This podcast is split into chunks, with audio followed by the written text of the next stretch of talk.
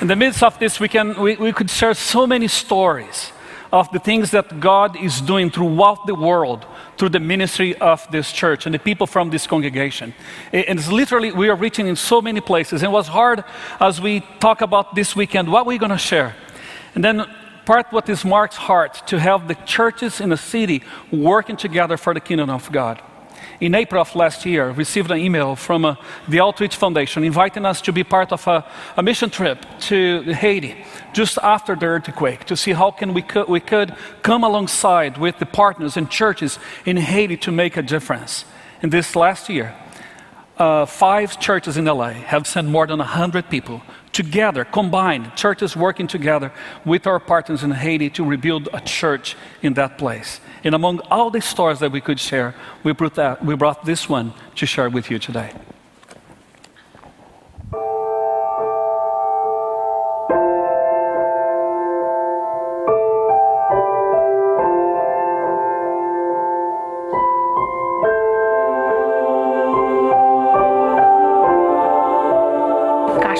Many things that I would talk a week about going to Haiti and what, what the event meant to me and how it's changed my life and all the things that we did and the extraordinary experiences that we have.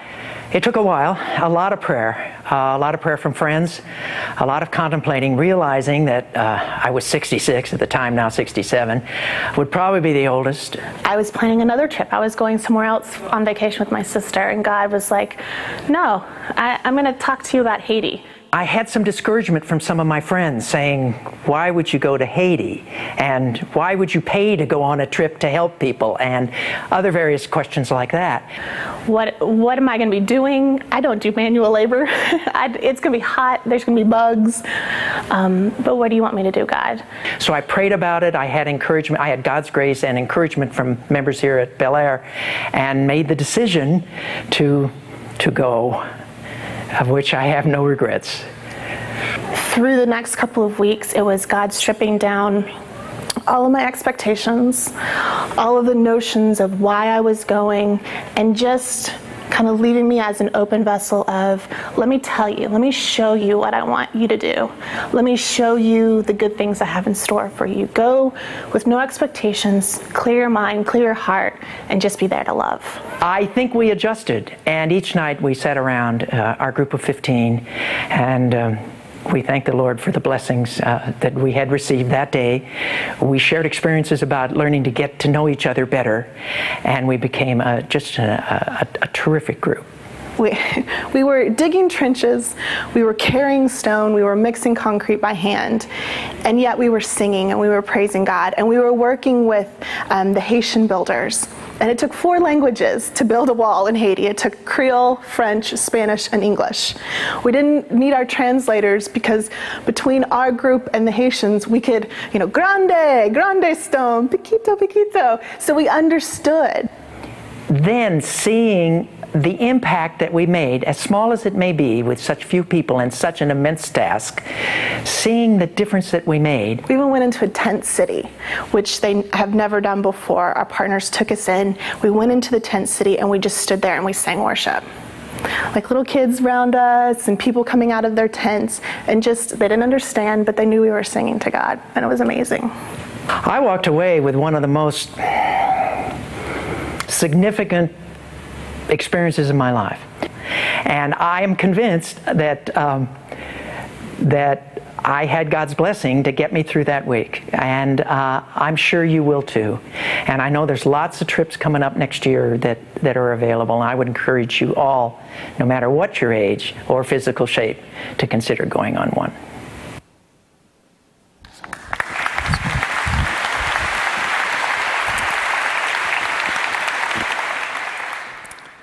This experience and mission have changed our lives and make, has made us a better church in our discipleship, in our following Christ. I have the privilege this morning to introduce our guest speaker. His name is Hunter Farrell. And the first thing I want to talk about Hunter that he was born in the great state of Texas. Is any Texans here? I really, I really thought that all the Texans we were missing church today. It's too cold for Texans today in California. But thanks for coming anyway. Hunter has been involved in global missions his entire, entire ministry.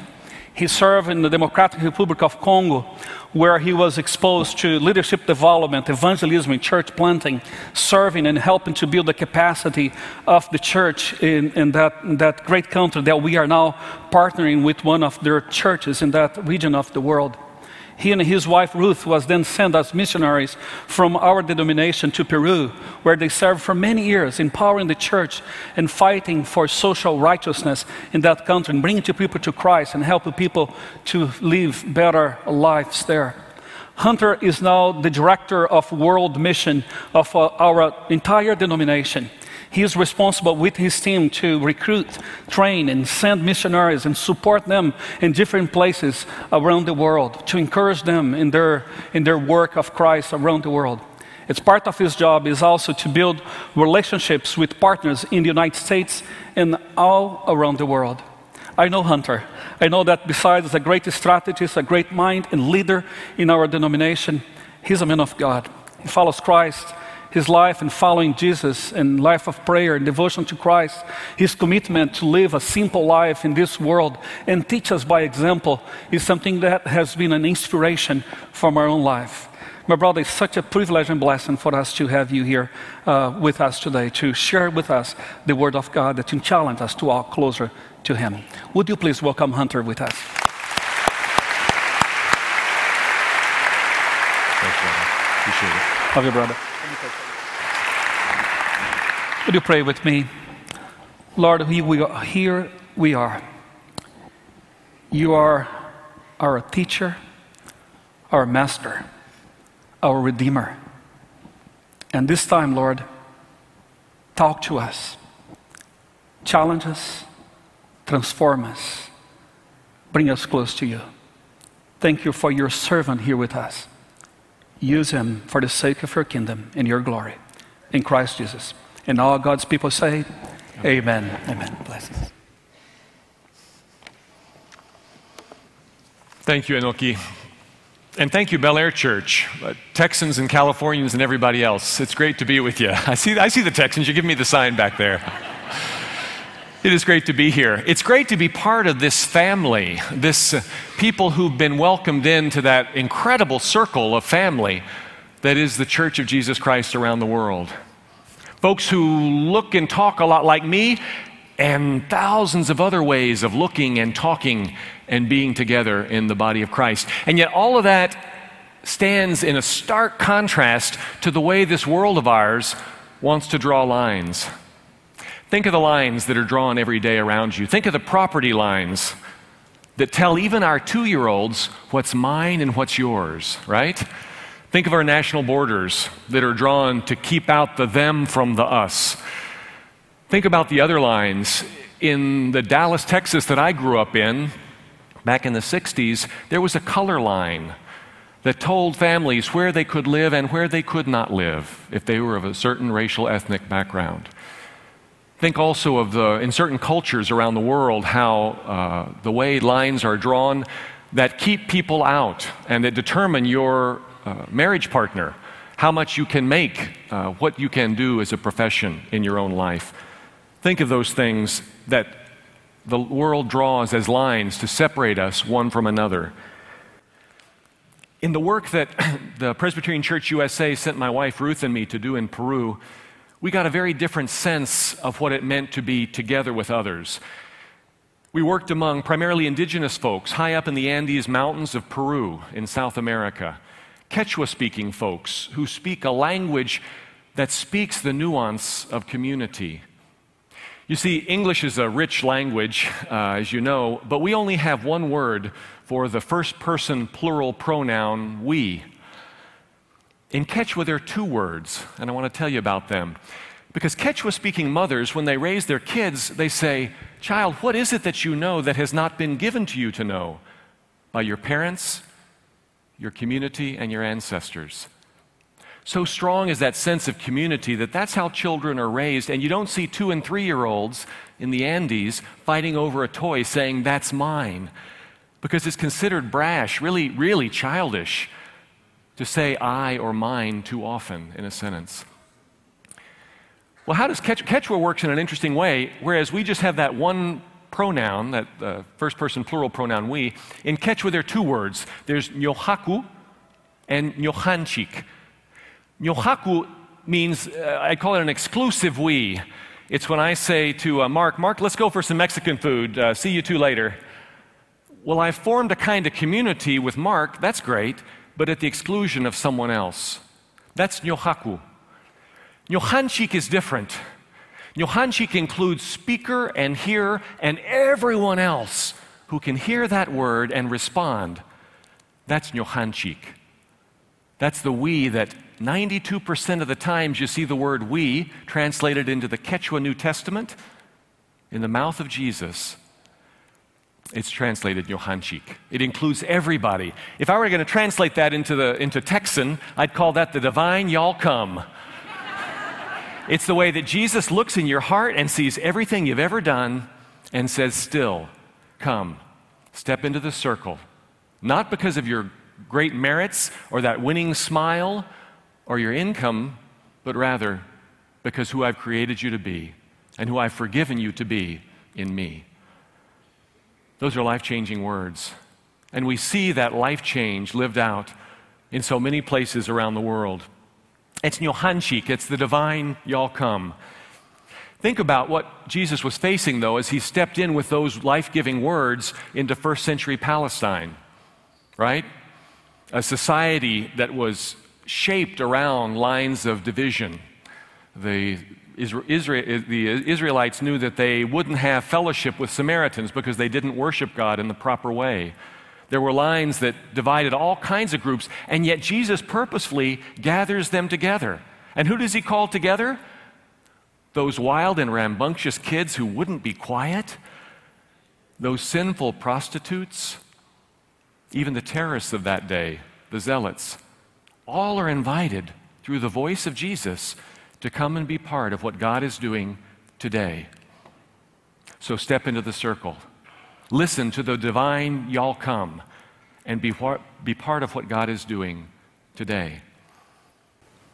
Now, the work the Presbyterian Ch- Church sent Ruth and me to do uh, was a challenging one. We lived in Lima, Peru, a city of 10 million people on the coast, and I would drive up about four hours into the mountains to the city of La Oroya, a city of about 35,000 people. If you talk to Peruvians, they'll describe it as the armpit of Peru. And they do that because there's a smelter there, a metal smelter. It produces a lot of the materials that you and I need. Your, your cell phone, yeah, it's pro- the lead that's in that is produced eh, probably in La Oroya because they can produce an awful lot of lead. It's one of the largest lead smelters in the world. But we responded to a call to mothers and teachers and fathers in that community because in that, that 35,000 people, there are 11,000 kids. And guess what? 97.2% of them have lead poisoning. And you know something? If those kids lived in Los Angeles, a fourth of them would be hospitalized today because the lead levels are so high. Well, do the math. Every year that a child lives in La Oroya, they lose between one and three IQ points of the intelligence that God alone gifted them with. Well, you got a kid or a grandkid in your life? Do the math. Well, my youngest, Andrew, was seven at the time. So I was thinking between 7 and 21 IQ points from the if he were average, and he's not average. But if he were average, Hey, he's Andrew. He's my kid. But that's how we feel about our kids, right? And so if you told me that someone was going to take away between 7 and 21% of the intelligence that, that God gave him, I'd be fighting mad. And so enter onto my stage Yolanda Zurita, Catholic lay worker. Her theology and mine didn't always jive. And she wasn't a mother in any sense of the bi- biological sense of the word. She'd never birthed a child. And yet, Yolanda, God bless her, knew something about the gospel of Jesus Christ that I was only beginning to learn. Because she understood that those kids, well, those are her kids, darn it. And she's going to live her life, everything that she does, to draw those children into the circle of Christ's family. Wow. Well, that said something to me. And so one night, uh, late at night, it was about 10 o'clock, cold night, we were sitting together um, in a, a, Catholic parish. A group of us, mostly evangelical pastors from Lima. We'd gone up together to understand more what was going on in this place. This is, this is crazy. We don't like this. But we wanted to find out what was causing it and what the impacts were. And as we watched the kids walk around awkwardly, we recognize there's cognitive disability going on here. There's mobility problems. There's, there's stuff going on. This is, this is for real. And one of the pastors, as he reflected on this, suddenly, in exasperation, said, Good God, what if these were our kids? And Yolanda didn't miss a beat. She looked at him in his eyes and, with a lot of love, said, But, Pastor, these are your kids. And I said, Praise God. And that requires me, that requires my worship to not be a song that fades as we walk out of this chapel, but rather something that stands up in the face of injustice. Well, hey, I'm a kid who grew up on the right side of the tracks. I grew up with a silver spoon in my mouth. I'm from North Dallas. We didn't even have integrated schools when I grew up, and that's pretty late, even in Texas.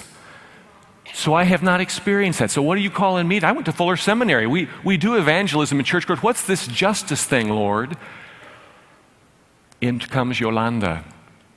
And she said, Brother, what will you do? Will you help us? And I was defenseless before the Spirit of God who spoke through Yolanda on that day. Because Yolanda had recognized something that I was only beginning to learn that because of the work of Jesus Christ, all those kids are our kids. And they're your kids too. So, what will you do? Is the question that Yolanda brings to us. Well, we got together, a group of us, and uh, had a remarkable experience as this short term mission group. Has anyone told you that short term mission groups are always ineffective, that they don't do anything, that they just get in the way? They're wrong because this short term mission group came from Columbus, Ohio, brought a couple of lead care analyzer kits. I didn't know what that was. Well, they showed us they could do a, a random sampling for 100 kids, and they showed that 97% of them had lead poisoning. Many of them so bad that they needed to be hospitalized. Well, they took that news back and they published that finding in North American Toxicology. Any subscribers to that publication here? yeah, me neither. I didn't even know what toxicology meant. But they published it, and things really hit the fan then. This was published, and the Centers for Disease Control and the School of Public Health of St. Louis University came and said, We want to help. We said, We have $7,000 of Presbyterian hunger money that we could use to buy a health study. And they laughed in our face and said, It'll cost about $475,000, but we'd like to do it anyway. And so we said, Praise God. And so the prayer sessions that began, and we were praying with public health specialists from the United States who'd never prayed before in their lives. But they sensed God's Spirit moving. We came together, and things really began to roll. That snowball that had been started by Yolanda wouldn't stop, and it brought people together. News of this crisis reached 500 U.S. newspapers. CNN reported on it, National Public Radio, Christianity Today, everybody was writing about it. Even in Peru, where information is sometimes distorted, the word was carrying through and being spoken powerfully in newspapers and television shows. The Supreme Court in Peru ruled that the health ministry had to bring lead levels down. The company began to enforce the excuse me, the government began to enforce legislation and they've entered into negotiations with the company.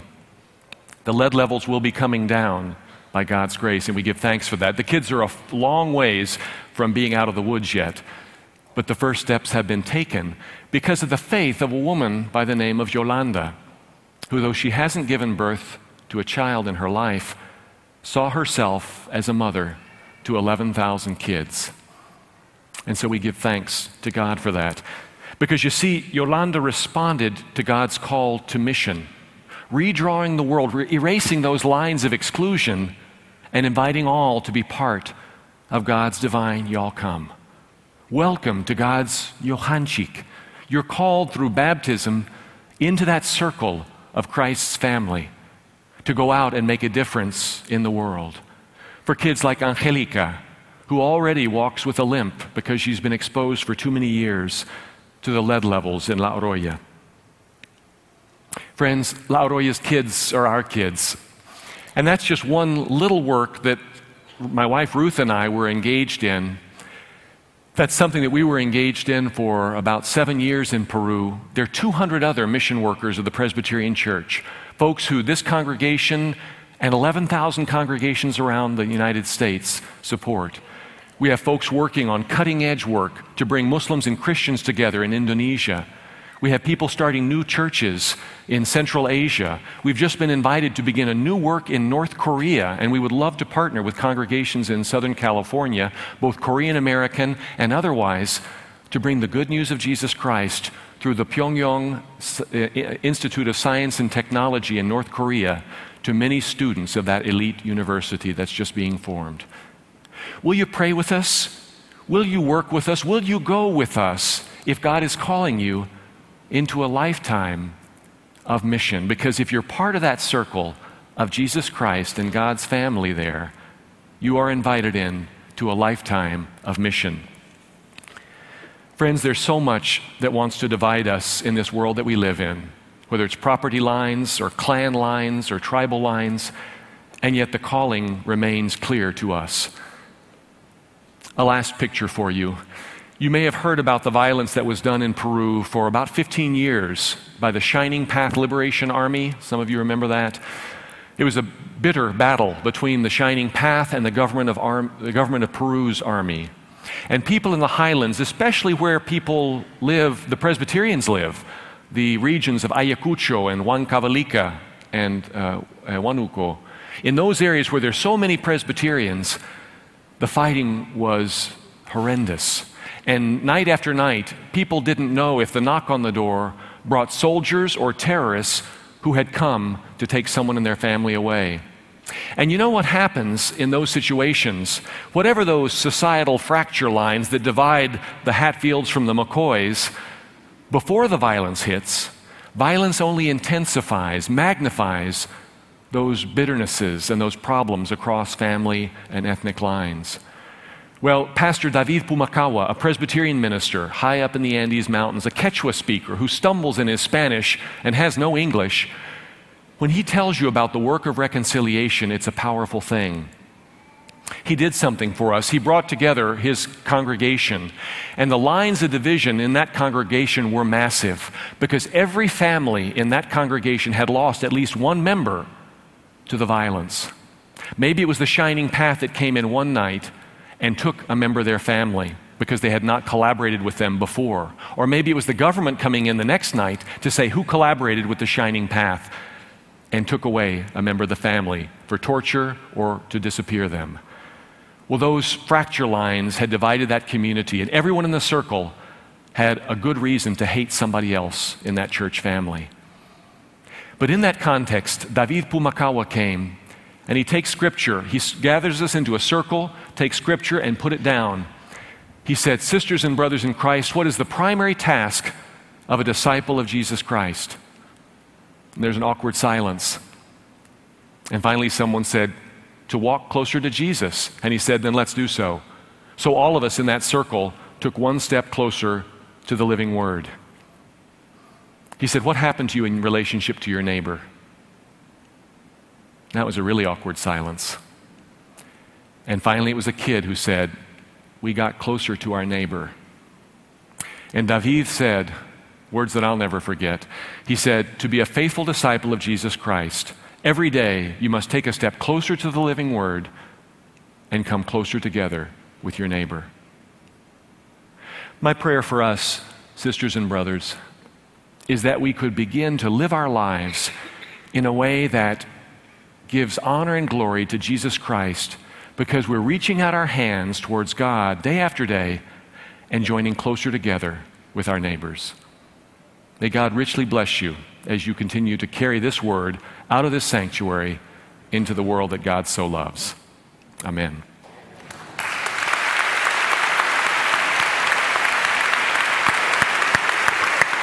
Thank you, Hunter. Bless you, brother. Thank you, both, Uh, he's good for a tall guy. That's really uh, good. Great word. How true of being able to uh, connect together and as a beautiful imagery of uh, our children as we move closer to the Lord, closer to each other. You know, we are a big spiritual extended family uh, with all the churches, not only around the world, but here in LA. You know, we, like all families, have some crazy extended family members that are out there, but they're still our brothers and sisters as we come together. Do we, is it possible to get the slide, Natisha, of our partners? Do we have that up here? Just to be able to show our, uh, you know, we're trying to make this the greatest city for Christ. You're going to see some of these people out here. You know, I wanted you to pick out one of those people of our new members and pray for them the next two weeks. I want you to pick out one of these up here. These are our partners as well as not just churches, but ministries here in the city. It's going to take the whole church to reach the whole city, and as I want you to be praying for them, finding out about them, supporting to the end that Christ is glorified in this. We're in a moment about ready to do another act of worship, and that is our offering before the Lord. There's a special offering this morning. If LA were the greatest city for Christ, one thing it wouldn't have, we're the homeless capital. And of course, with uh, as well as the Union Rescue and LA Rescue, which just celebrated their 75th year, as others and Imagine LA trying to adopt these children to get off the street. You know, we're also the gang capital of the United States. More gang members here than any other city.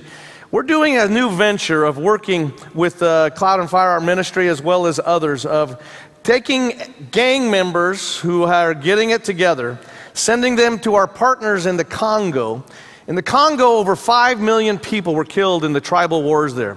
remember being in the car with one of our pastor friends, James, and he said, Here is where my car got stuck. I said, On what? He said, On the bodies of the people that had been killed from the other tribes. And yet, those pastors came together, 1,500 of them, to learn how to bring peace.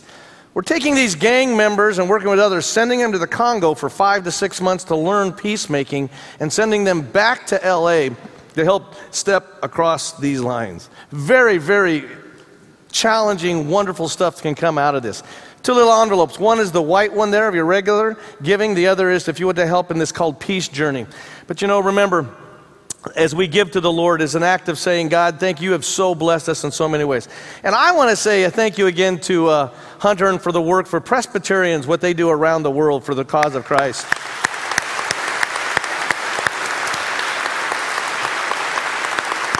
You know,